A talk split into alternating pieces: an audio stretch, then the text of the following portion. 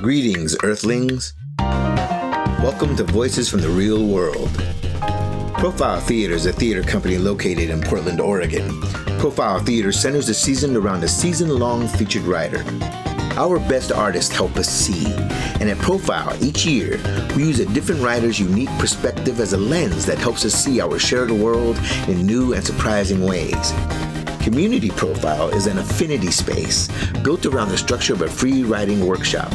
Participants in Community Profile meet, write, support, share, and bear witness to other people who may have walked a mile in their shoes. In Community Profile, we feature writers who have won awards and had numerous books published, as well as writers who are making their first foray into expressing themselves on paper. The result is writing that is singularly personal, provocative, powerful, moving, funny, tragic, beautiful, and that encapsulates the entirety of the human experience. What this podcast does is give those writers, those creators, a chance to share their life stories and their writing in a public forum so that we can celebrate and appreciate victories that have been won and challenges that have been overcome by people whose lives you may recognize or be experiencing for the very first time. And one of our uh, most stalwart members who's shown up every time since we started um, this particular cohort has been W. Noel Robbins. Good evening, Noel. Good evening. Happy inauguration day. Indeed, so, all day long. So you guys know we're recording this on January 20th, you know, and out with the bad and in with the new. Indeed. All right. Um, so, Noel. Yes. Uh, it's a real pleasure to have you. It's been a great pleasure to have you as part of the cohort. Um, and first, I guess I would love to have you just tell me a little bit about yourself. It is so wonderful to be here. Thanks, Bobby. I am new to Portland relatively. Um, I'm originally from Tulsa, Oklahoma. Um, I am a black woman, even though I am super duper pale. That gets into lots of interesting things.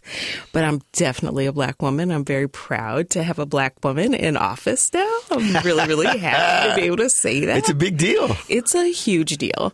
Uh, something that my lovely parents never, ever thought would ever, ever happen. So I feel a lot of pride um, on their behalf as well. They're in Oklahoma now. Um, and I'm just a hardworking lady, uh, trying to find my voice, trying to find time to write. Um, my participation in the uh, profile theater community uh, program has been amazing. Um, it's a really lit a fire under me to get out the words that come from my heart. Sure, sure. And when I was like reading over your stuff, uh, it seems like you have a real poetic sensibility. I do. I do. And it's difficult because I want to think in a linear way and I want to write in a linear way, but it just never ever comes out like that. Eh, don't be bound. yeah. Yeah. Get in where you fit in. You know, write however you want to write. Um, I'm curious. So when you're not writing, what else do you do? I actually have a day job. I have a daytime job um, in a corporate office, and there's a cafe there, so it's fine. Um, and I dance. Uh, ballroom social dance is nice. my passion. Um, and I do a lot of reading, a, a, lot of reading, a lot of writing, a lot of laundry. Um, I'm just really boring. My life is very peaceful and boring. Oh, is that boring? Because yeah. that sounded a lot like my life, and I didn't realize it was boring. You know. Yeah, I'm, nothing exciting. Um, I'm reading Black Leopard, Red Wolf right now by Marlon James, and he is so good. Interesting. You know, yeah, he's a really, he's a great writer. Who are some of your favorites? Mark Twain. No kidding. Mark Twain is actually one of my absolute favorites. I'm reading his, I'm rereading his very own autobiography right now. Um, Toni Morrison, um, Alice Walker, Nikki Giovanni, um, a little bit of Angela Davis when I'm feeling very um, intellectual. Yeah. Um, but you know, it really just depends on what I'm into at the moment. Sure. So Sure. Um, did you see that documentary that just came out about Toni Morrison? I did not. There, there is one, and I can't remember the name right now. It's like something like I Am the Pieces, I think it is, that uh, has been, you know, getting good reviews and I'm looking forward to checking it out. It's on the streaming right now, like everything is, Wonderful. you know, right. I'll Um, check into that. and do you find them influencing your writing or do you go your own way? Everyone I read influences me from the Daily Kos to the Wall Street Journal to podcasters uh, that I listen to. Everything influences my writing. Sure, sure. And did you say, did you come straight here from Tulsa? No, I came straight here from Nueva York, New York City. Um, and I spent four years growing up there. That is a town that will um, take you from a child to a woman. like, I for know that's right. Yeah. yeah. Yeah. Yeah. And I survived it and I love it, but it really was not the type of place I could see my my Oklahoma flourishing Gotcha. at all. Gotcha. So uh, Portland, I like to say, is very much like if Tulsa and New York City had a baby. Portland would be I wonder how Portland takes that. might be stepdaughter. How, I don't know. how did you pick this city? Well, it was between Philadelphia and Portland. I had visited Portland in 2012 um, on a jaunt from Oklahoma State University, where I was working on a master's degree in sociology. And I was really burnt out, feeling very much not part of the university setting at Oklahoma State in uh, Stillwater. So, uh, my advisor at the time, uh, Dr. Duane Gill, master of disaster, and I'll explain that later. Um, he said he loved Portland, and if I needed just some time to find myself and um, find my voice as an academic writer, I really should spend some time basically um, navel gazing in Portland. So I did. I came out here. I fell in absolute love with it. And then I ran into the, um, couple of things happened. I ran out of money, number one. And number two, I realized that, um, not everyone who smiles is nice. Not everyone who says yes actually means it. And that really kind of ripped me apart. It broke my heart. So, three months after I got here, I realized I uh, needed to find full time work. And I was working at Powell's part time, and it was my dream job. It just wasn't even putting gas in my car.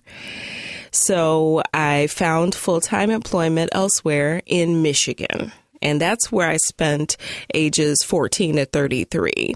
So I knew Michigan, and this was well beyond that. So um, I made plans to move back there, worked, and um, it was on from there. Great. Great. And so in Portland, again, Um, what brought you to Community Profile? long way round. Short story. Um, I had been doing some academic work looking at a PhD in social work. I have already earned a Master of Social Work degree from the University of Michigan. And I was looking at PhD in social work here at uh, Portland State. So I started essentially showing myself on campus, visiting people, visiting departments, going to meetings. And I went to a meeting. Um, that was just really very interesting, interesting blend of people. And it was a juvenile justice uh, student gathering, essentially. And one of the facilitators of the group, um, an elder named Christy, took a shine to me and said, You seem like you need to know some people. So I said, Okay, great. I would like to know you. So she introduced me uh, to Barbara O'Hare, who knows everybody Right. in Portland. And Barbara introduced me to Patricia, Patricia Welch. And Miss Welch turned me on to Community Profile and said, Hey, they're talking to black women. Come on. So here I am. Right on. Yeah, Patricia, she is uh, someone who gets the word out for sure. Yes. Yes. For sure. Between she and Miss Barbara, yeah, I, I, I have to be careful what I do because it'll get back to them and then I won't hear the end of it. So, yeah. Right. And are you going to you're going to share some work with us today? Yes. I have been doing a lot of contemplating um, my life personally, like I've said, is very peaceful, but I, I always am very sensitive to uh, the existence of others on a macro level. And so the last few weeks, especially after um, the difficulty in November with the election and then all the holidays with December, I just really wanted to speak to people that I knew could hear me.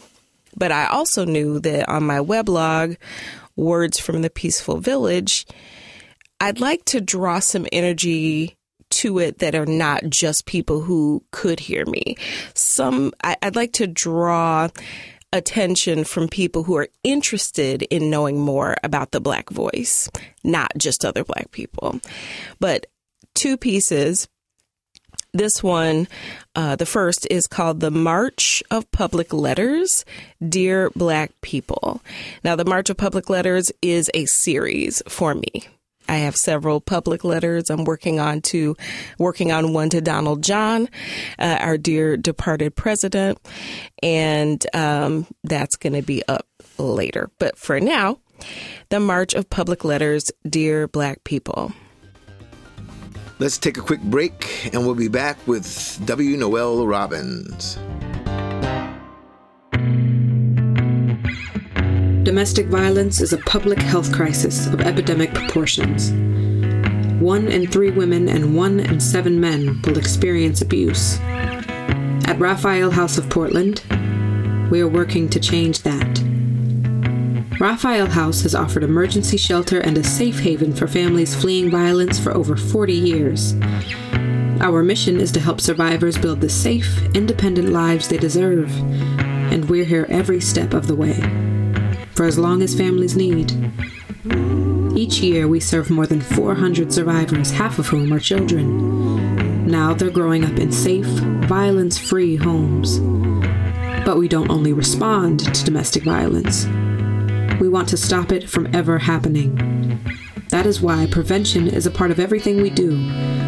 We help families, plus thousands of teens in local schools, learn about consent and equitable relationships so that one day, no one will need our services. If you or a loved one needs to talk to an advocate, you are not alone. Our confidential hotline is available 24 7 at 503 222 6222. Visit us at www.raphaelhouse.com to learn more, access resources, get involved, or make a donation. Because no one deserves to be hurt by someone they love. And together, we can build a future without domestic violence.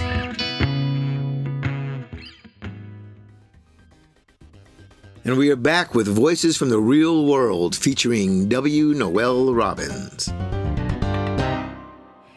5 January 2021, year one of our renewal.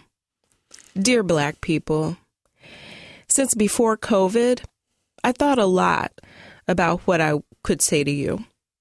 I've turned my message over and over in my mind. My heart yearns for the day we are all truly free. We must be free in order to be a people who succeed even if our freedom looks like madness to others. We must break our chains.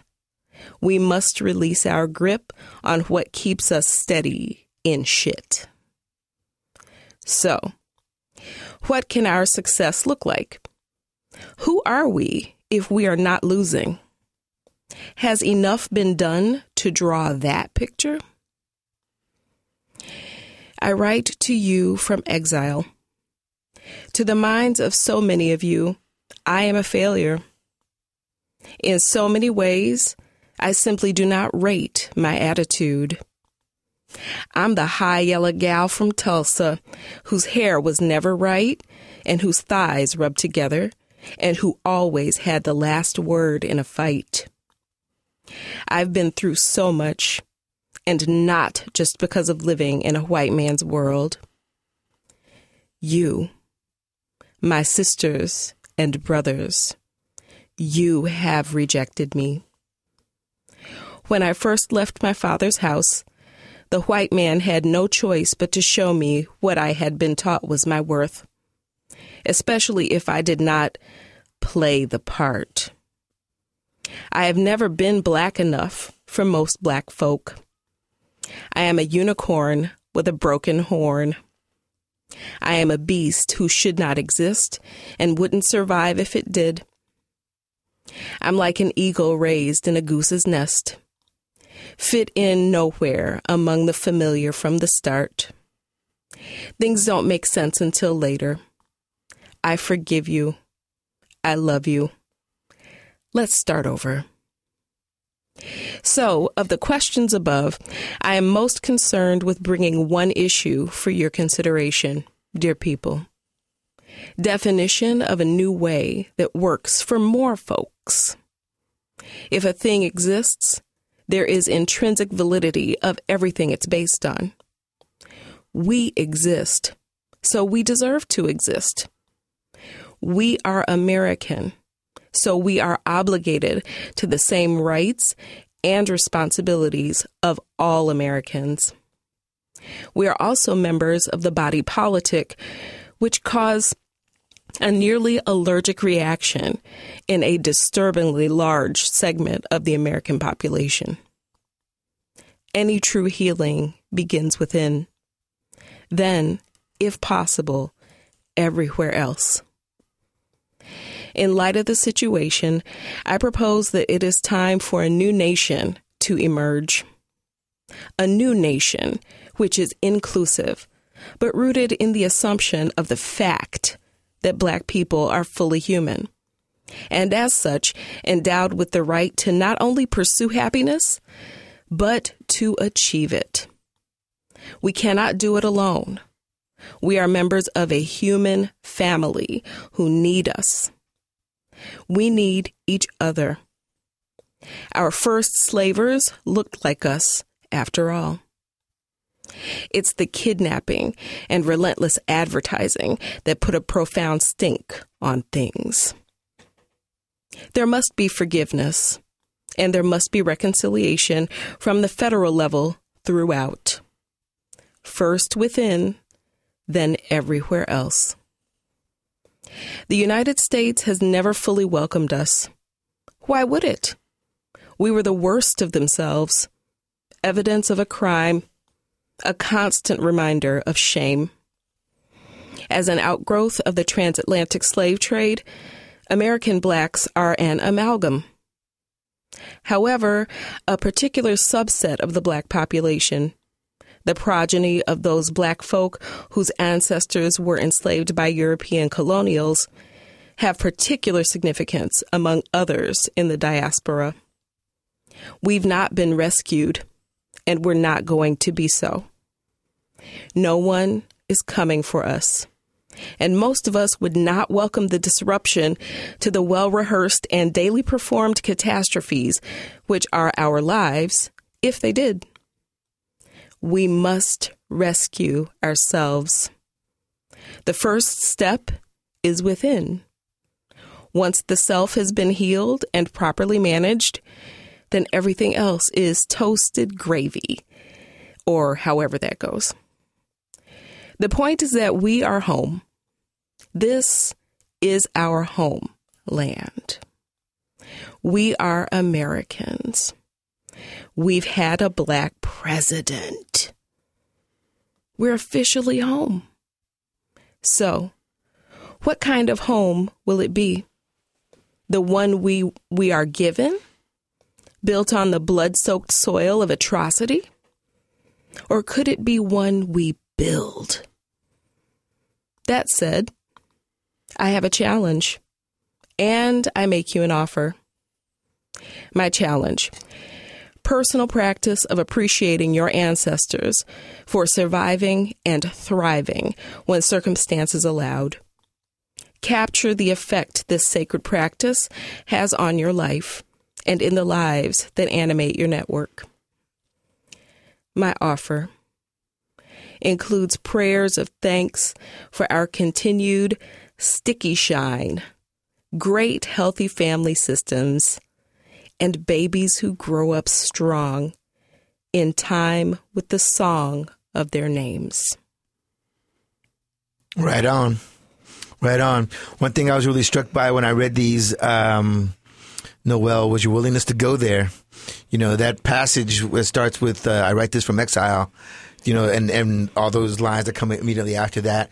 Yeah. Uh, I was like, I mean, you put everybody, you put, put, a lot of people on blast, yeah. you know, and I was like, okay, okay, well, here we go. Um, uh, the nuance between uh, the pursuit of happiness and achieving it, yes. I thought was uh, really, really important, you know. Um, and uh, right at the end there, when you talk about uh, we have to rescue ourselves, yes, you know, I think that that is a real sentiment that is uh, prevalent and percolating and bubbling in the black community in a lot of ways right now. Yes. Um, and like, and how, and, and how, and how do we do that? You know, right. um, there's no doubt that it's now our responsibility. Um, uh, but like I, I feel like I have a, a lot of friends who, um, question if this is our home right. to this day. And, you know, you're, and you're like, well, it kind of is because like all of, uh, all the stuff that we struggle with is uh, is an American struggle, you know, you know, um, uh, and the like the things that we're missing, the things that we lack, that comes from being born and raised here. You know, out of all the stuff you talked about, you know, I thought that was a really great point when you're like, uh, do we want to be only like what you know the the the blood and the torture and the the agony that came before, or or do we want to build something new? You know, really uh, uh, strong words. I thought, you know, thank you. Yeah, good work. Let's take a quick break, and we'll be back with W. Noel Robbins.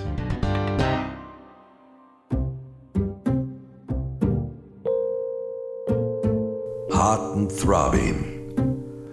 There are two worlds in this story reality constructed as we know it, and a world that sometimes resembles the real as we fantasize about it.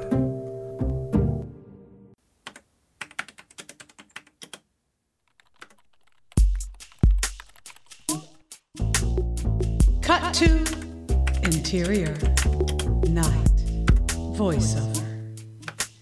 She was hot. She was throbbing. But she was in control. Control of her body, control of her thoughts, control of him. And she would make him wait, make, make him beg. Sounds too male bashing. Make him ask? Ugh. Ugh. Fuck it. Make him beg. Make them both beg. Mom, where's your eyeliner? On the top shelf next to the Ben Gay. Hot and Throbbing by Paula Vogel. Directed by Jamie M. Rea.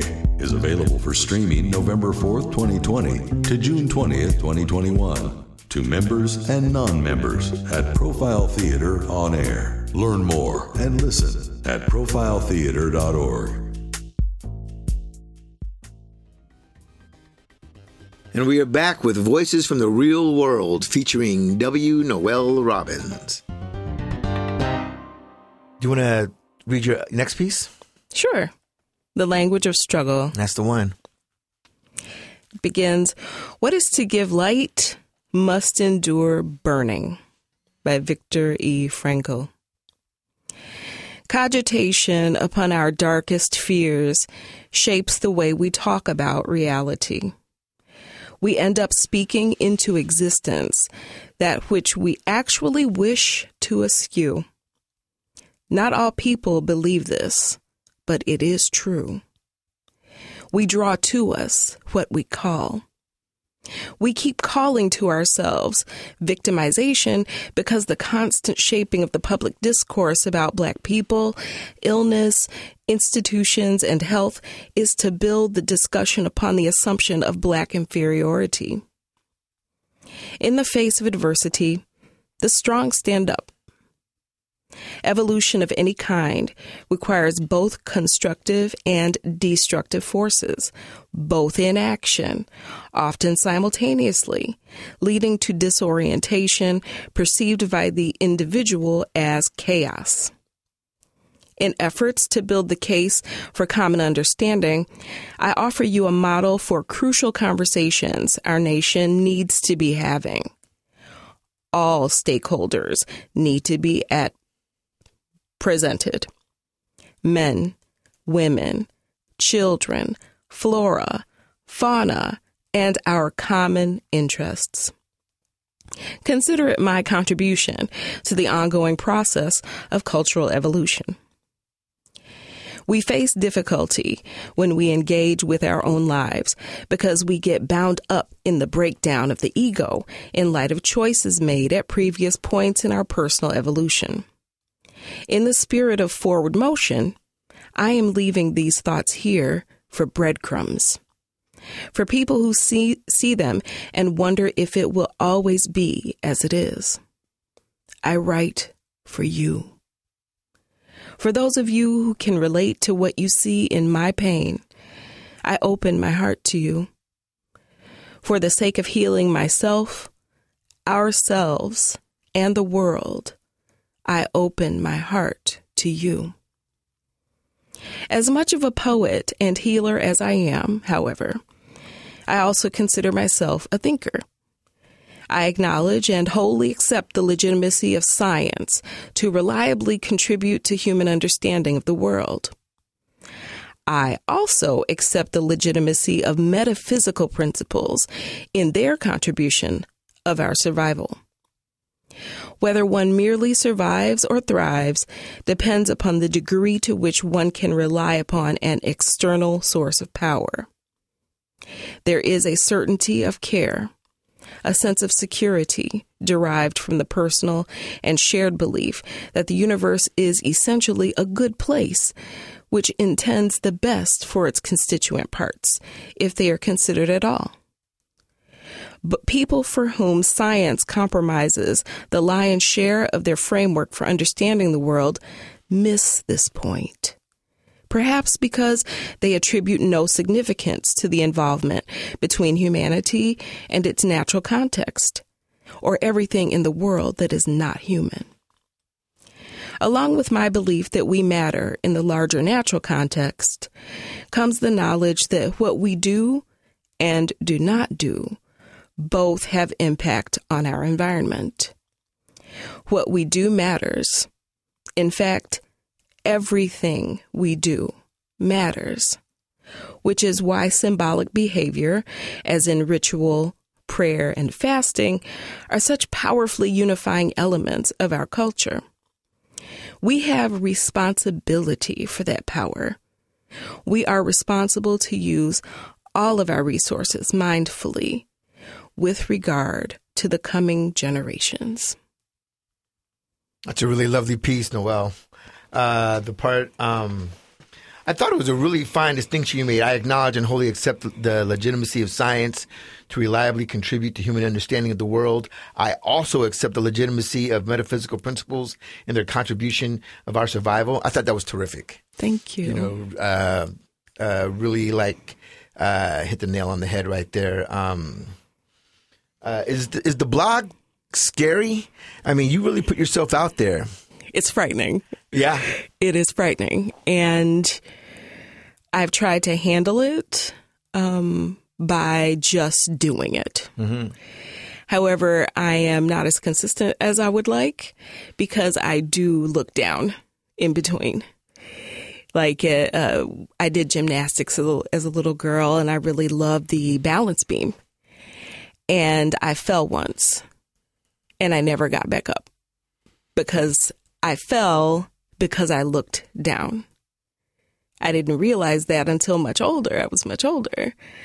I knew that I could do it until I looked down. Mm-hmm.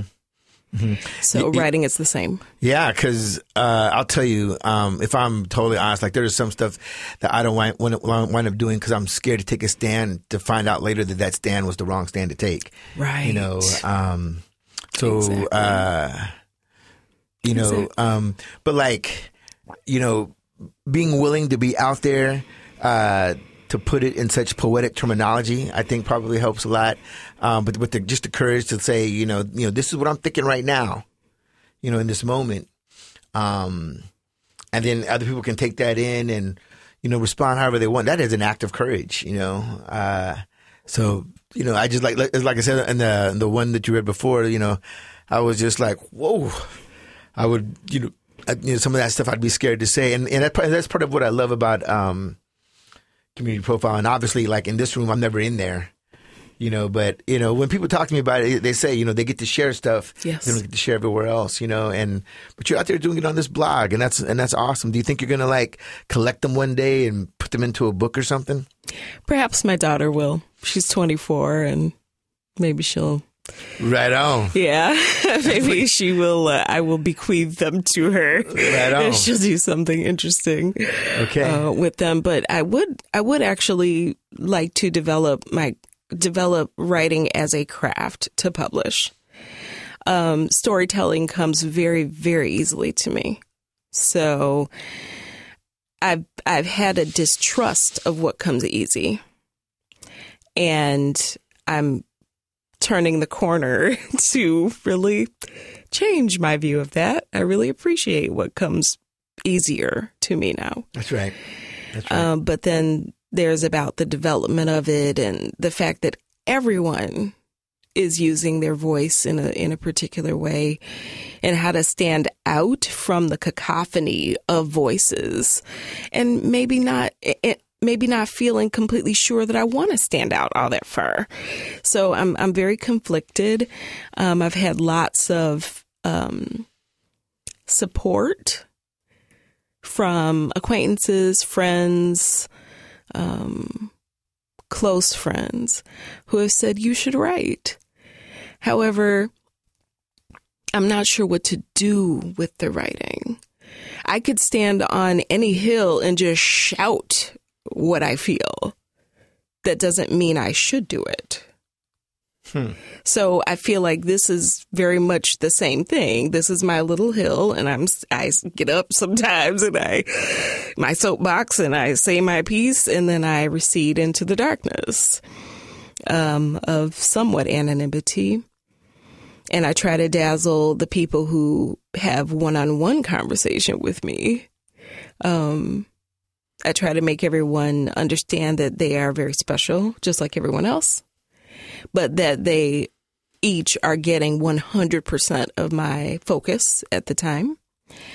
And that's where a lot of my most inspired writing and commentary comes from is that one on one or a small group. So the whole process of writing in a room by myself and then editing and then culling that to get something publishable is just so the opposite of what comes naturally to me. right. But I do feel that I should, if I should myself, I, I should be doing that. But this is the closest I've come. Yeah. And uh, community profile has been just a transformative experience for me right on. in that way. Good. Good. And you know what? No shoulds for show. You know, um, do your thing. Right. Right. Noel, it's been a, such a pleasure. Uh, I, I think your uh, writing is terrific, um, and I really appreciate you, um, your you know the openness of your heart. Thank You You know, both in your writing and, and, and you as a person. Thank you. You know, um, uh, so thank you for coming. I appreciate the open invitation. I appreciate this whole experience. Absolutely, it's been our pleasure. Okay, that was W. Noel Robbins joining us for Community Profile Real People Telling Their Real Stories. And that is it for this edition of Voices from the Real World. Voices from the Real World was put together by the creative team of Jamie M. Rea, line producer, Robert A. K. Gagno, sound engineer, Rodolfo Ortega, composer, and was recorded at the Willamette Radio Workshop in Portland, Oregon, which exists on the traditional lands of Multnomah, Kathlamet, Clackamas, Tumwater, and Molalla bands of the Chinook peoples, the Tualatin band of the Kalapuya peoples, and many other tribes who made their homes along the Columbia River.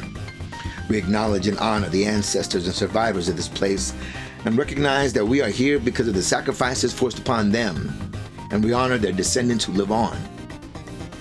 And I am Bobby Bermea, and this is Community Profile Voices from the Real World. Real people telling their real stories. Thank you for joining us.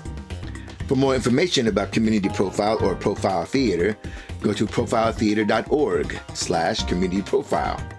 To hear more podcasts, go to profiletheatre.org slash on air, where you'll find other episodes of Voices from the Real World.